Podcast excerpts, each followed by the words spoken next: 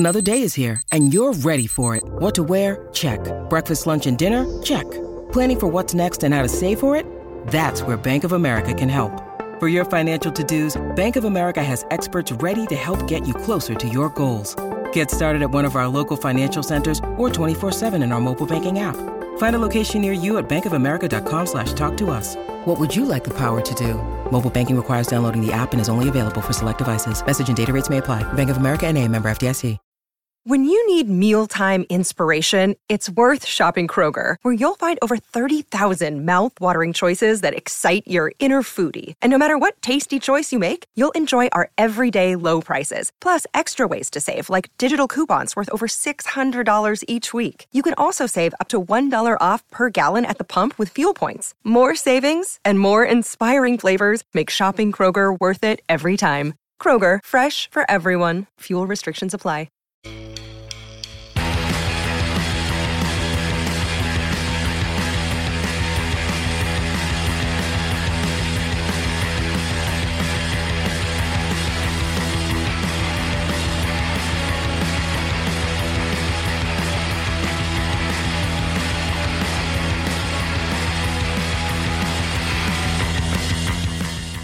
No games to review, but two legends make it into the Fola Onibuje Hall of Fame. It's the Raw Milk Podcast. Let's have it!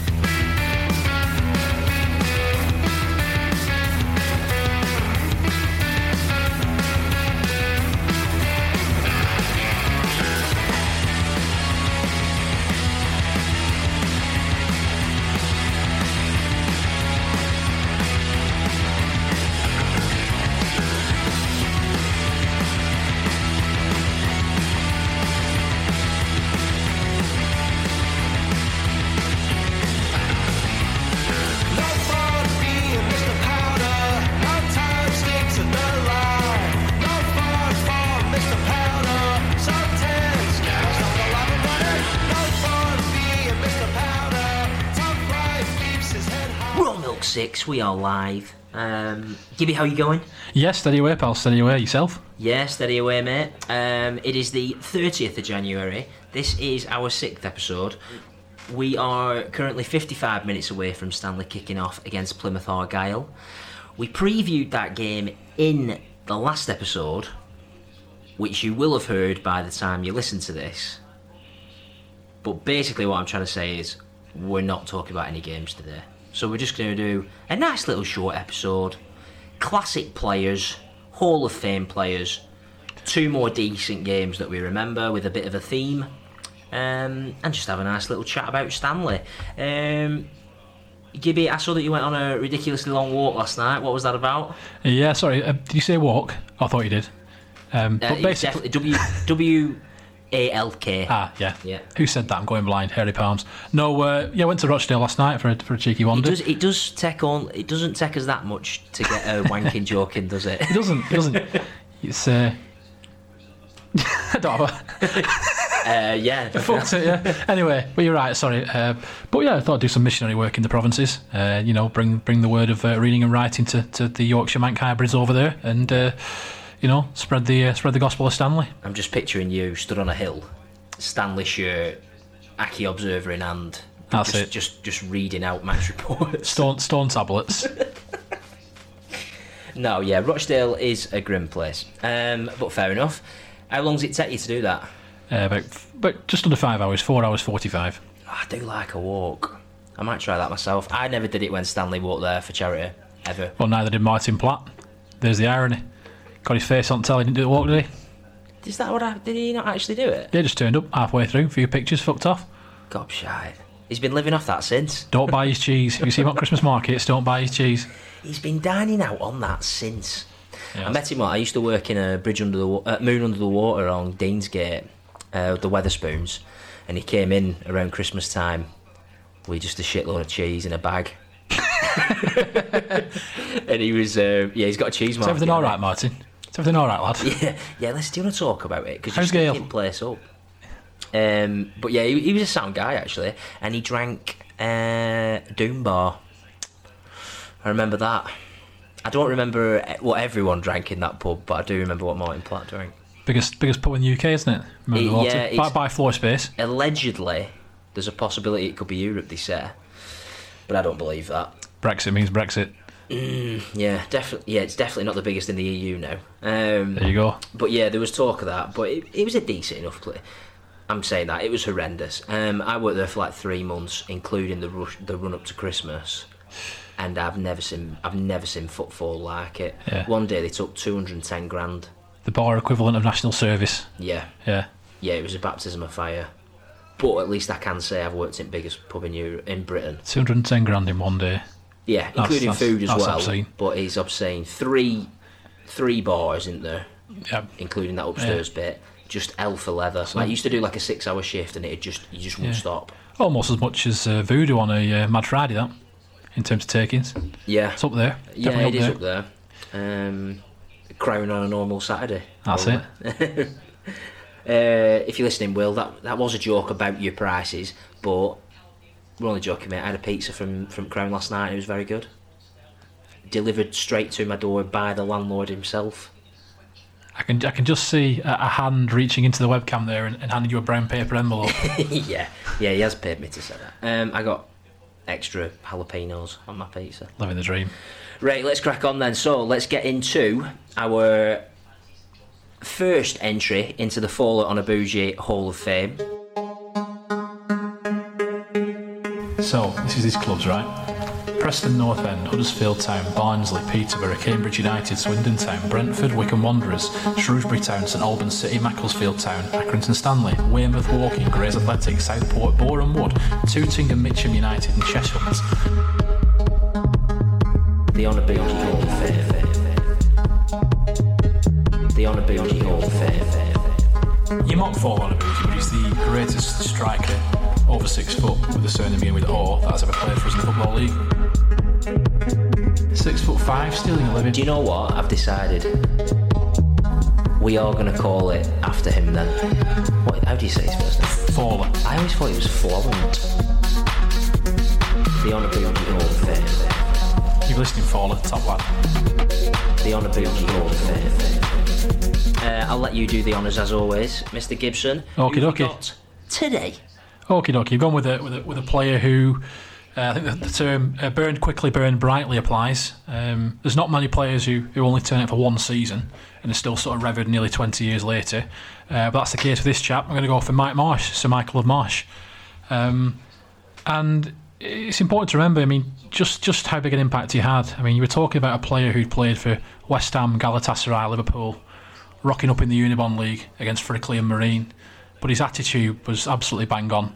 There's a famous interview where he says, it doesn't matter who you play for, Galatasaray, Liverpool, the dog and duck, or Accrington Stanley. Winning the league you play in is always a massive achievement. And he helped Procky so much as well. Like, you got a young teenage Procky, who learnt so much from him, and all the players who played at that time. A bit of a discussion the other day between Dean Calcutt and Lutel James on social media. And then somebody else who played for us, another Unibond club, chimed in and said, I had to man-mark Mike Marsh that day. And then Lutel and Dino were just like, yeah, good luck with that. Wow. With all the sort of laughing emojis and so on. But just that, he could see things that other players couldn't see, And I think having a character like that, who they could learn from and also sort of look up to, he was the missing piece, really, in our promotion jigsaw. And like you say, if you ask a lot of Stanley fans for their all-time 11... he's still in there, and that's testament to him when we now play 3 divisions higher, that people would still pick him over, lots of other players that have been and gone. Absolute wand on the ball, spray passes left and right. Just one of those players who, towards the end of his career, he didn't need to run. He could just stand in that centre circle, get the ball, look up, spray passes left, right and centre. Just classy, oozed class. And like I say, a very big part of our history, because that promotion up to the second of the four was on a bit of a roll then. Unfortunately, like you say, he didn't stop on for the conference season. I think that would have been interesting. Yeah, well, the thing is with Mike Marsh, he obviously used to play in the Football League, and he took a payout. He had an injury, and he took a payout. That meant he couldn't play in the Football League. So he won the conference, I think, with Kidderminster. and had to leave them because he couldn't play in the league with them. And for us, I just don't think at that time in his career he fancied national football again. You know, it's one thing going to Marine, it's another thing going to Dover on a Tuesday. But a great player, great servant. Must be at least, you know, it must be the greatest, if not one of the greatest players in the non-league era. And like I say, he's still mentioning those breaths now. So it's Sir Michael of Marsh for me. Excellent, takes his place up there in our esteemed Hall of Fame. I do also remember, as I was sort of 11, 12 years old at the time, we used to go to the soccer schools. Oh yeah. Stan used to run on the playing fields where Aki Observer is. I don't think we've ever mentioned them, but yeah, they were top weeks, weren't they, in the summer holidays? Yeah, superb. Absolutely, they were absolutely class. All the players used to do them, didn't they? I can remember Corley, he had a speed gun. And you used to take penalties and he'd tell you how fast you kick the ball. Yeah, I remember that. Do you remember the penalty shootout was at the end of the week as well? Fantastic. On the pitch. And all the kids would be in the main stand. Coley would be on the mic. Yeah, yeah. And he'd be like commentating, singing, how wide do you want the nets? But it was that summer, the summer before the Union winning season. So I went to the soccer school and the bloke doing the coaching, you know, he said, like, Stanley going to sign this player. He's played for like Galatasaray, he's played for West Ham, Liverpool. And I don't know what the 12-year-old version of fuck off is, but that's what I would have said at the time. And we were buzzing, everyone was buzzing all summer about this signing. I couldn't wait to see him play. Yeah. And like you say, the prophecy came to tell, and you know, it'd still now be welcoming sort of Accrington hostelries. Absolutely, yeah. What a career as well, and he's still very much he's a well looked at coach now, isn't he, as well? Absolutely. I think he's at Swansea, is it? Last time I checked, I think. He was sticking about there, yeah. European football. I mean, I'm not going to pretend that I remember much about him playing. I do remember the buzz about him. Obviously, my dad's a massive Liverpool fan as well. So I remember he were really, really excited when he signed. I do remember once I was in the clubhouse after the game, after one of the games, and I was playing with this, like, you know, you're just playing about with your kid, everyone used to mess about, running around the main stand and stuff, and I remember I met this lad and I said, what are you doing here if you're from Liverpool? And he said, oh, my dad plays for Stanley. And me and my cousin, I remember just being like, fuck off. Again, I don't know what the 8-year-old probably would be, fuck off if your parents weren't around. But me and my cousin were just like, yeah, alright, and he was just like, yeah, my dad's Mike Marsh. I don't know. It must have been. He's got no reason to lie. But then I don't know if I've.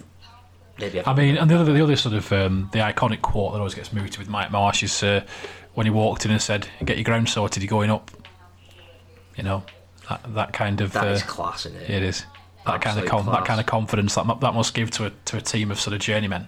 Yeah. And non-league, you know, honest non-league pros must have been fantastic for them.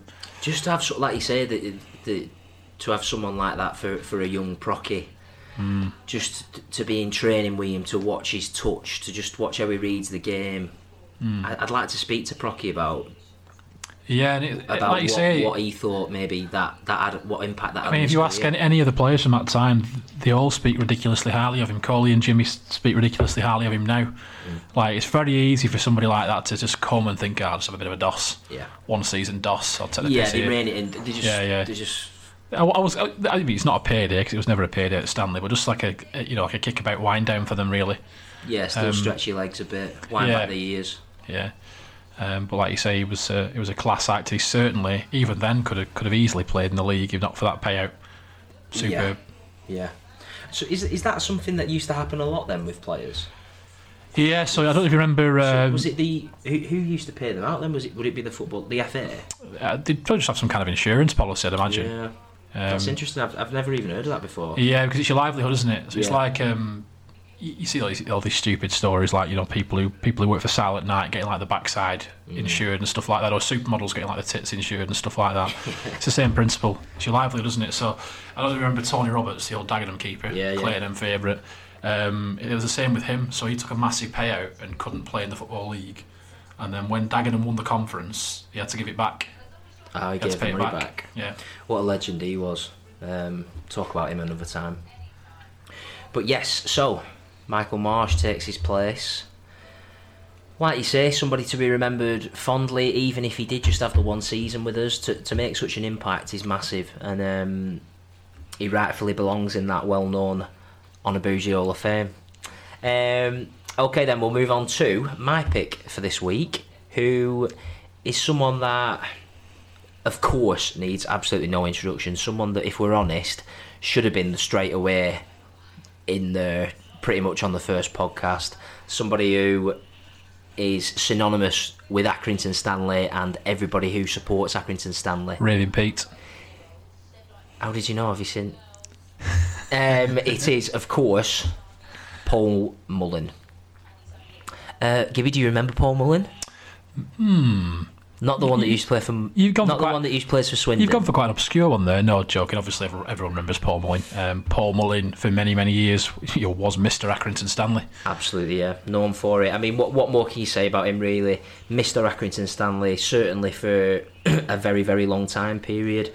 He was quality not only in lower leagues, in the non-league, but did it in the Football League for us as well. And probably without his goals for those early years in the Football League, we'd have been up shit creek without a paddle, maybe. 190 goals in 426 games. Just it's not a bad knock, is it? It's not so bad, that, no. If you go onto his Wikipedia page, which I know a lot of people do, it says 320 goals in 132 appearances, but that only includes his Conference and League 2 goals, so they're not taking into account his Unibon goals. So if before anybody tweets me and says I've got that wrong, I've got that from Paul himself when I interviewed him for the first fanzine, so don't at me on that. Yeah, and the thing about Paul Mullin is he always rose to the new level. So we got into the Conference. Doubted as well. Another player who's doubted every time he met that step up. Exactly. Got into the Conference, he can't hack it. Yeah. Bang, 25 goals, 30 goals. Same in League 2. Also gets a place in history. The first Football League Cup goal in 44 years in the town. Nottingham Forest winner, you know, and people forget that game. When you talk about classic games, we might do that at some point in the future, because to have a two-time European Cup winners roll into town was huge. Was it like the first week that we've been in the Football League as well? Yeah. And to win 1-0, Paul Mullin. There used to be some classic, it's gone now on YouTube, there used to be like an American, like Fox or ESPN comment of it. Superb. Yeah. Paul Mullin with a great shot into the goal bag. Ian Dunbeaven, he was huge the entire game, another great save. Oh, he was quality that game, wasn't he? He was, yeah, Babs had a great game, yeah. We had that banner, didn't we? It said something like Malmo 78, Stockholm 79, Aki 06. Like mocking them. That was a great night. I still remember that quite clearly, weirdly enough. Yeah, I remember it's a theme we've come back to many a time, but I remember the apathy. I remember thinking, we've got a two-time European Cup winning team here, Brian Clough's Nottingham Forest, and there's 2,500 on. Yeah. And 1,000 from Forest. That's around that time where it's that switch in it, where it went from, I'm not paying for a Football League side now. Well, yeah, exactly. You lose a lot of the Blackburn and Burnley walk-ons, don't you? Yeah. Rightfully so. And yeah, that was a good one. I mean, so he joined us in summer 2000. We went in for him the year before, but for one reason or another, it didn't quite pay off. I remember when I spoke to him, he said that he was unsure about making the jump. Really, he was unsure about whether he'd be good enough, being in that side and being the focal point of the team. I'm bet glad he did make the jump now. Fantastic. I think we paid 15 grand for him, which it's a bargain of the century grand. Now I think Eric got his money's worth that day, didn't he? And again, a little small piece of sort of it was intertwined with Accrington folklore before that, because the Unibond Division 1 winning season, people often talk of Radcliffe away, had to win 2-0 down with 10 to go, win 3-2. He was in the Radcliffe team that day, Paul Mullin. So, and you forget as well, we were, like you said then, he was unsure if he could handle it. People forget this now, that we were a big fish in non-league. Yeah, we were an ambitious non-league team, weren't we? In that Unibond Premier League, there were us, Stalybridge, Altrincham, Barrow. Those were your four big hitters, really. We were one of the only clubs who could get 500, 600, 700 on. Yeah. When everyone else was getting sort of 200, 300 on. So we were a big team. Or we'd go away, we'd go to Colwyn Bay and there'd be 300 on, and 100 would be from Aki. Do you know what I mean? God, that's incredible, isn't it? We were a big fish, really. Yeah, I mean, he's local as well, isn't he? Burnley born. He resides in Great Harwood now. He's a financial advisor. I only know that actually because when I went to uni, I know we're going off on a tangent again, not talking about his career. We will go back to it. But when I went to uni, I was playing five-a-side with my mate from he's from Burnley, that I knew, and we just got this ringer in one Sunday morning. We used to play 6-a-side on a Sunday morning, and we got this ringer in. It's like, oh, my mate's coming there. It's Alex Mullin. Alex Mullin's coming. So we're like, all right, where's he from? And they're like, oh, he's from Burnley. He's a Burnley fan. And then he rocked up, and he were like head and shoulders above us in quality, like just an absolutely class player, best player in our team. And then afterwards, my mate were like, just ask him who his dad is, and it turned out it were Paul's son, who'd come to play with us. So I were hyperventilating at the just asking him a shitload of questions. I know him quite well now. We, funnily enough, we swapped stories about a certain daft character on social media who puts himself about, because obviously Mullers has got loads of stories about him being around at that time, and obviously I can just see it with my own eyes, and my dad's got stories about him. So we talk on Facebook Messenger, and I'm not joking, every single message is about this daft gentleman. Screenshot after screenshot. A friend of yours, I imagine, as well. I grew up near this certain daft gentleman, so I also like to reminisce. Shall I'm we sure say. He'll make his way into the Onibuje Hall of Fame one day as well. Even if he doesn't, he'll pretend that he's in. But yeah, so Muller's, like you say, an absolute quality player. We were just talking before we came on, weren't we? I think he scored about 2 goals outside of the box, out of those 190. But a player who's just synonymous with just that gritty Stanley, sort of leading the line, massive old-fashioned centre-forward. I don't know. You struggle to say... I'm struggling to find words to describe what he means, because he is just so important to the club. Paul Mullin, if you look, it was testament to the professionalism of him that he had such a long career, and that he didn't really, he didn't turn full-time until he was nearly 30. Mm. And he made that switch, and if you look at his record, he's very rarely injured, very rarely out with sort of disciplinary issues, and it was only when he wasn't playing you would notice it. Like, he might not score for 5 games and you think, well, give him a rest now, change it over, but if he didn't play you knew, because everything went through him. He was the focal point. He was the, even if he wasn't scoring, he'd draw 3 defenders away from the player who did score. Always a handful. Always would be the concentration of other teams. You stop Mullin, and then you really you stifle a massive part of our attack. A generous man as well, going on to do sort of again missionary work in Morecambe as well later in his career. I mean, I remember when. Do you remember his initial move to Bradford? Yeah. I remember we had. I can't think of his name, but he's. He's an ex-teacher, big Stanley fan, goes home and away, but he's an older fella, he's retired now, but he was a support teacher, a cover teacher for me on that day, and we were all messing about. Not Mr. class. Lund? I think it is, yeah. King? Yes, King of French Mr. teacher. Lund. Yeah, King of Oxman. Yeah. Absolutely him. From Chris's, weren't he? Back Absolute in the hero, yeah. Legend. He was covering our lesson, and we were all messing about a bit, and he said to me, have you heard the news about Paul Mullin? And I was like, no. And he said to me, well, do your work and I'll tell you. So I sat there and I finished my English work, and then he said, he's left. This was before, obviously, smartphones. Absolute King, Mr. Lund. I was doing forum time, and I brought an old Stanley programme in to read from like 1991, and he was walking around, he saw it, and he was talking to me for about 20 minutes about, like, oh, Paul Beck, and this player did that, and this player did that, and I remember going to this FA Cup tie, and really knowledgeable about Stanley, and always got time for you when you see him in the pub and stuff as well. Yeah, he always talks to you now and remembers your name and things like that. He's really I remember good. Once he kept me behind after German, and I thought, I'm going to get a fucking bollock in here. And all it were, he said, when you saw me on the Fleetwood game, and he said, hello, Mr. Lund, he said, I was talking to a colleague of mine, and he said he just wanted to say how impressed he was with how polite you were, because a lot of people see teachers out of school and they're rude to him, aren't they? Yeah. Fuck off. Fuck off, Lundy! Hey! Lundy! How you doing, mate? Hey, Lundy! Hey! Je m'appelle! Hey! Je m'appelle Lund. But yeah, top class act. I remember when you say that, actually, stories about teachers. When we got beat in the Stevenage playoff game, do you remember when they sold the copies to our fans as well? Yeah. I was stood at the very, very corner near the dugout, near the changing rooms, and I was giving the Stevenage fans the V's, both hands like that, just full on giving it them after game. And Mr. Jones, who is now the head teacher at St. Christopher's, who was my history teacher, assistant head at the time, poor man's Corsi, was walking straight towards me. I innocently hadn't seen him, but it very much like I was giving him, looked like he was giving him double V's to his face. He didn't mention it. He never spoke to you again. Yeah. But let's just say that after I didn't do that well in my AS levels, he didn't give a shit.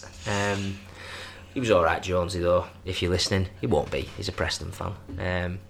But yeah, there we go. Yeah, so spells at Bradford, which I remember going down like a lead balloon in the fan base. I remember a certain... we were all sat down in the Clayton end.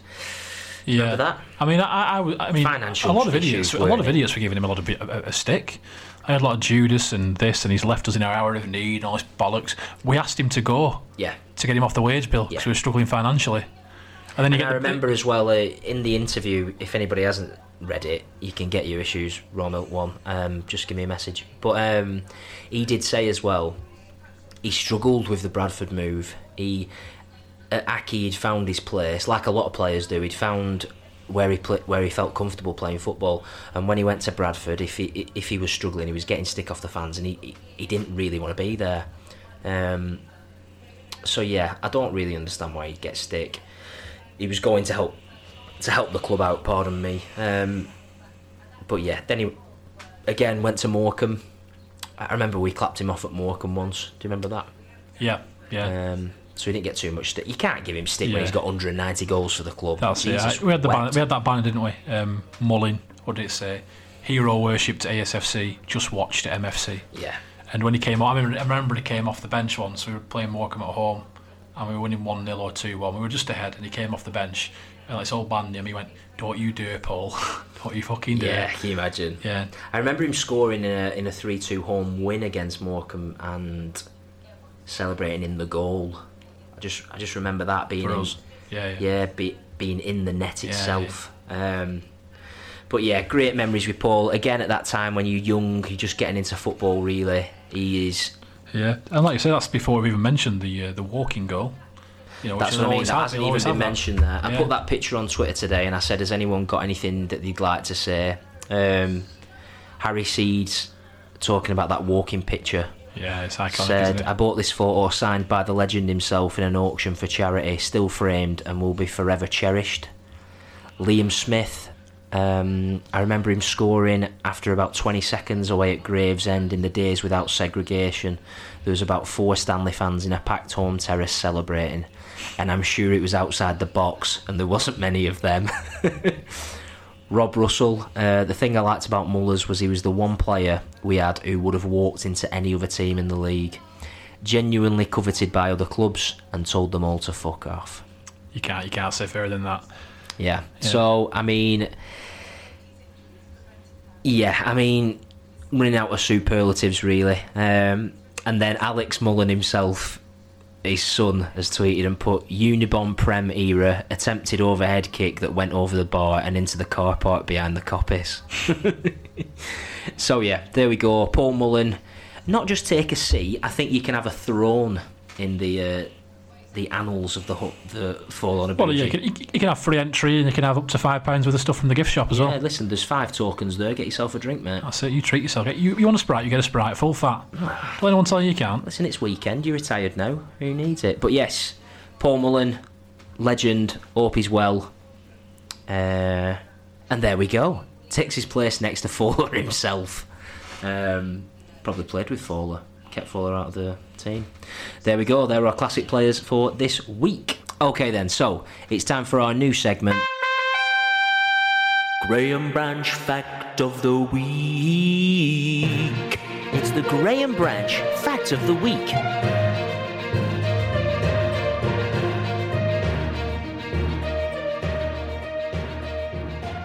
Graham Branch has played for more English clubs than Pele, Lionel Messi and Cristiano Ronaldo combined. Graham Branch Fact of the Week. It's the Graham Branch Fact of the Week.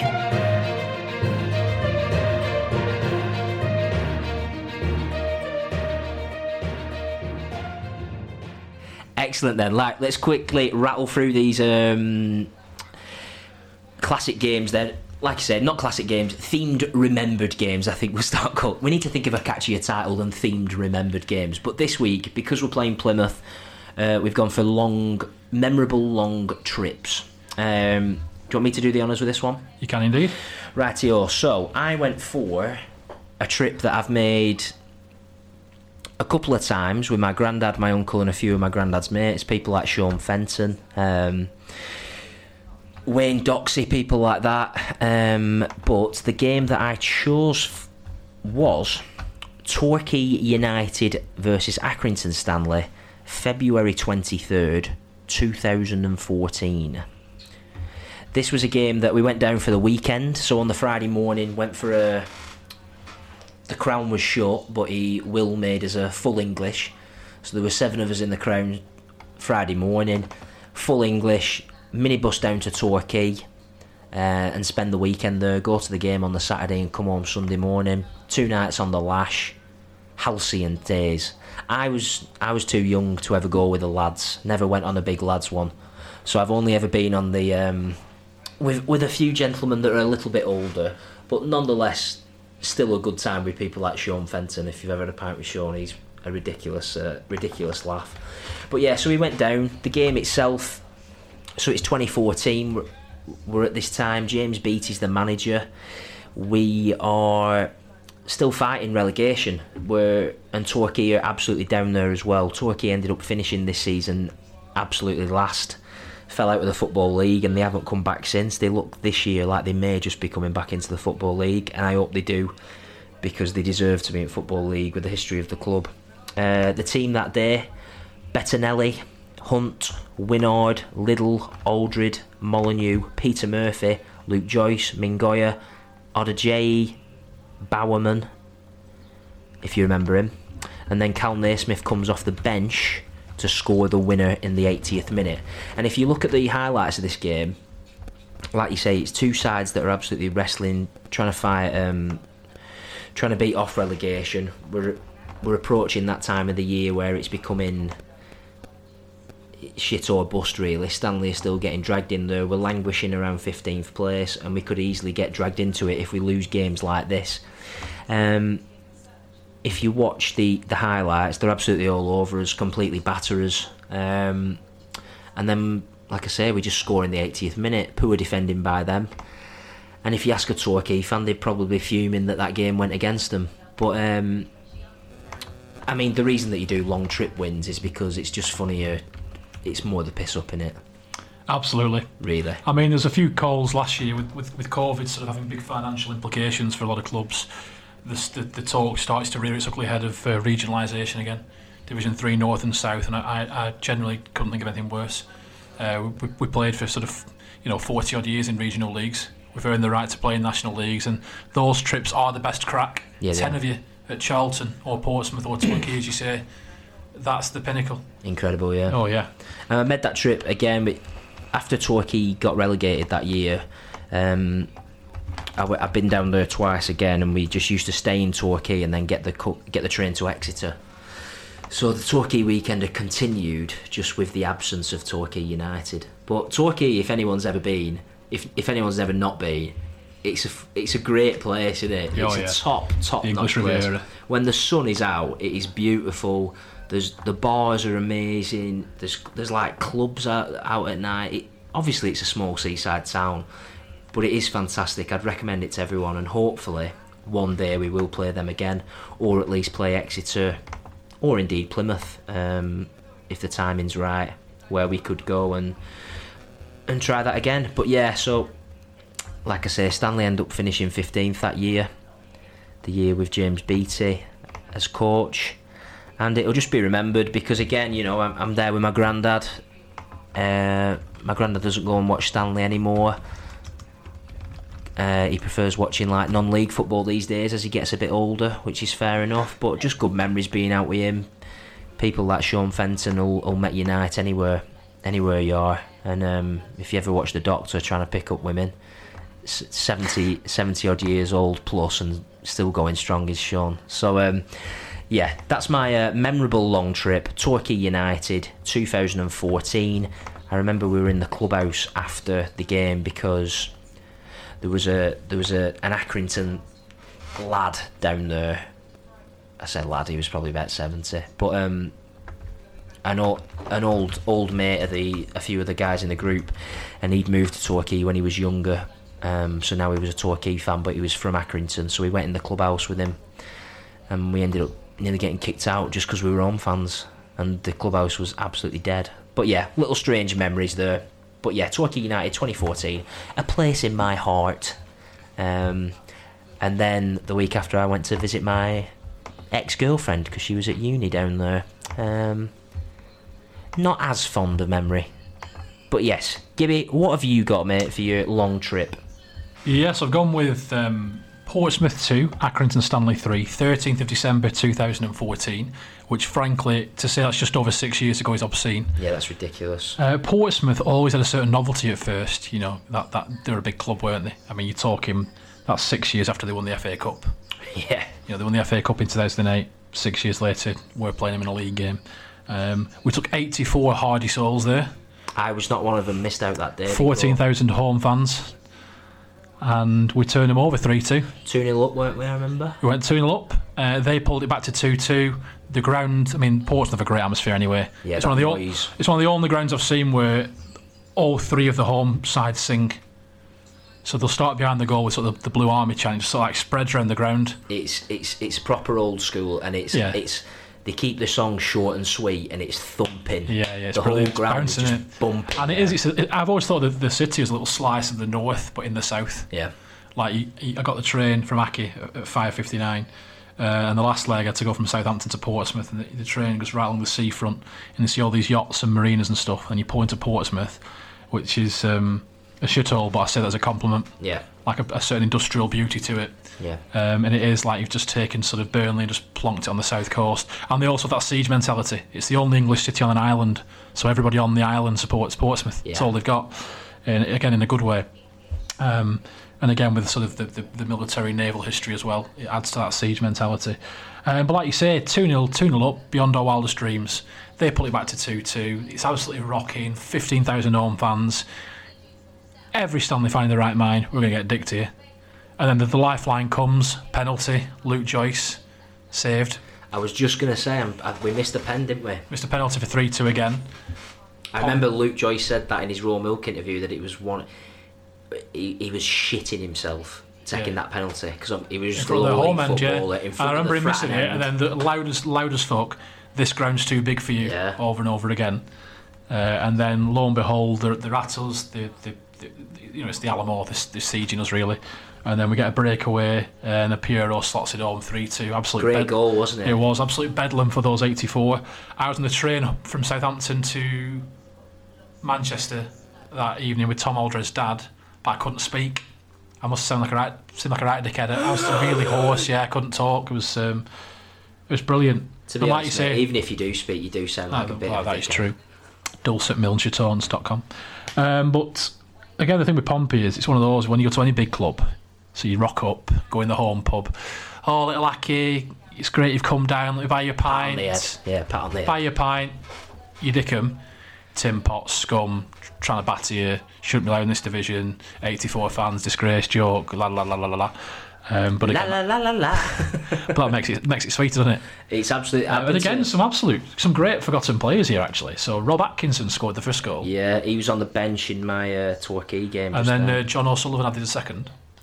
He was a good player for us, wasn't he? Initially, yeah, John O'Sullivan absolutely flying at Morecambe now as well. And they equalised, penalty miss, and then Piero. But the team for that day was Rose in goal, Winard the stalwart. Rose, yeah. Who's that? Lawn keeper. I can't remember his recollection name. Of him. I want to say Justin Rose, but I know that's a golfer, isn't it? He's a golfer, yeah. Which again added to why I was confused at him turning out that day. He had them funny golf pants on. It was weird. Danny Rose? No. He's the Spurs fullback, Danny Rose. Exactly. He won't. So you got Rose in goal. We'll investigate that. You got Winard, the stalwart, who's already in the Fola Onibuje Hall of Fame. Sir Thomas of Aldred. Yes. Rob Atkinson. Nicky Hunt came on to replace him. Michael Liddell, Yes, Lidl. Doing well with his supermarket chain now. Remembered. Luke Joyce. It's a lazy gag, but it has to be made. Yeah, it's very good. Luke Joyce, Anthony Barry. Which I always forget that he came back. I just forget it completely. I remember conference Anthony Barry. Carver came on for him. John O'Sullivan, who was replaced by McCartan. Sean Maguire, who we all thought was a bit ropey, but doing bits at Preston now. Sean Maguire, he's gone on to be doing better things, and he honestly wasn't all. No, he wasn't. He was good, but he wasn't. You wouldn't think that he could play higher.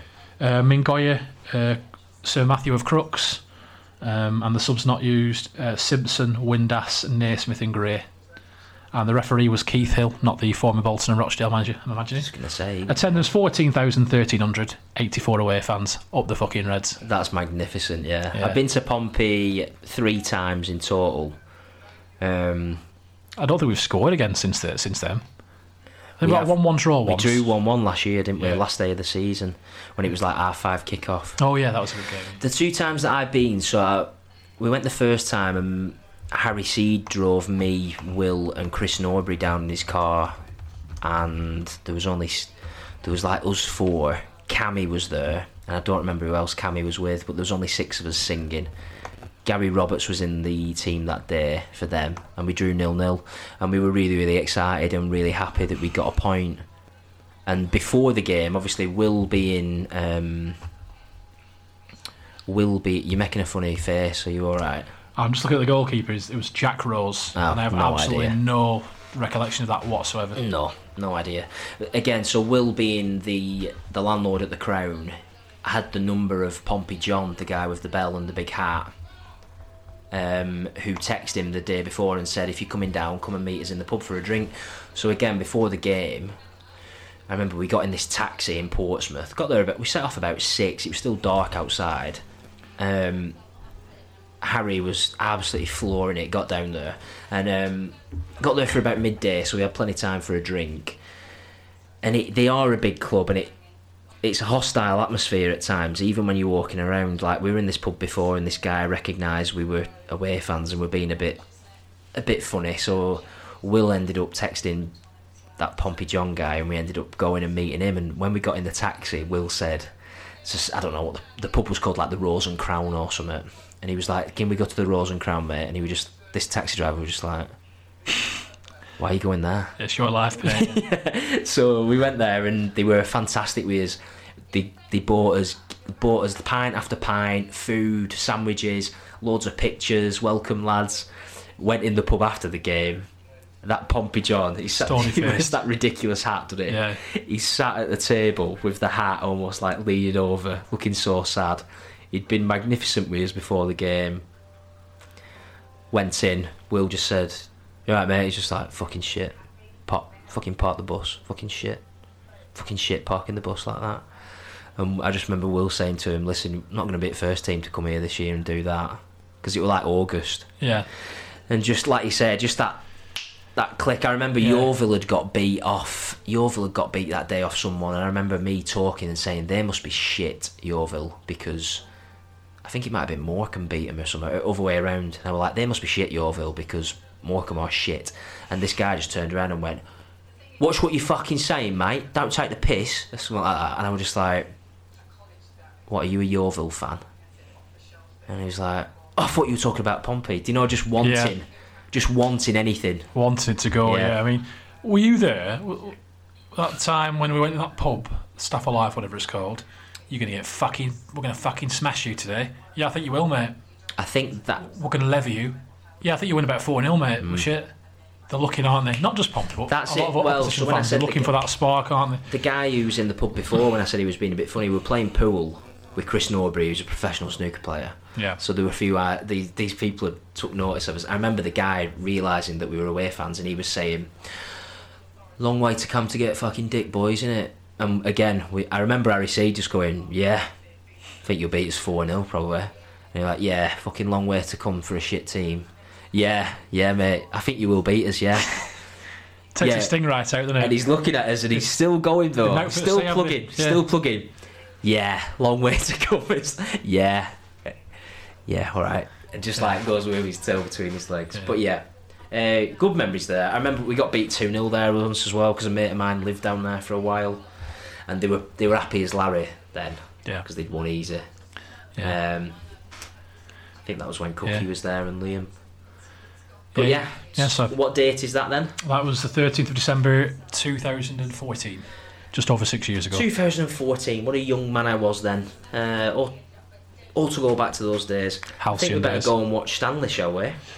Alright, we'll wrap it up there then, short and sweet, mate.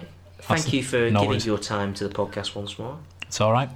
And up the Reds. Up the Reds, Industry and Prudence Conquer. Look at me, I am Mr. Powder. Powder, Mr. Powder.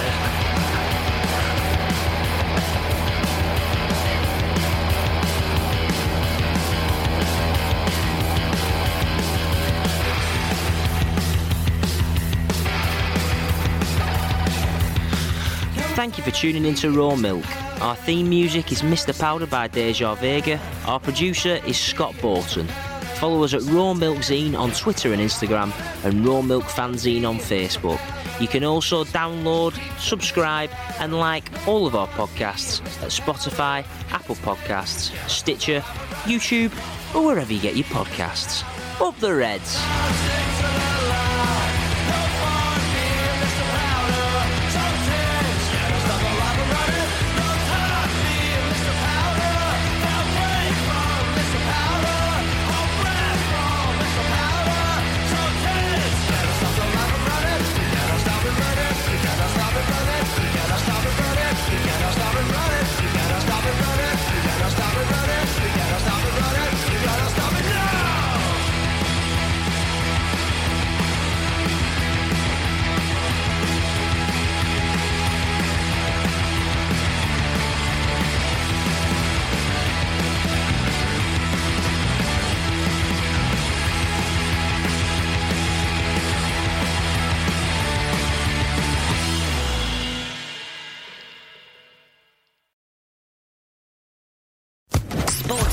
Podcast Network.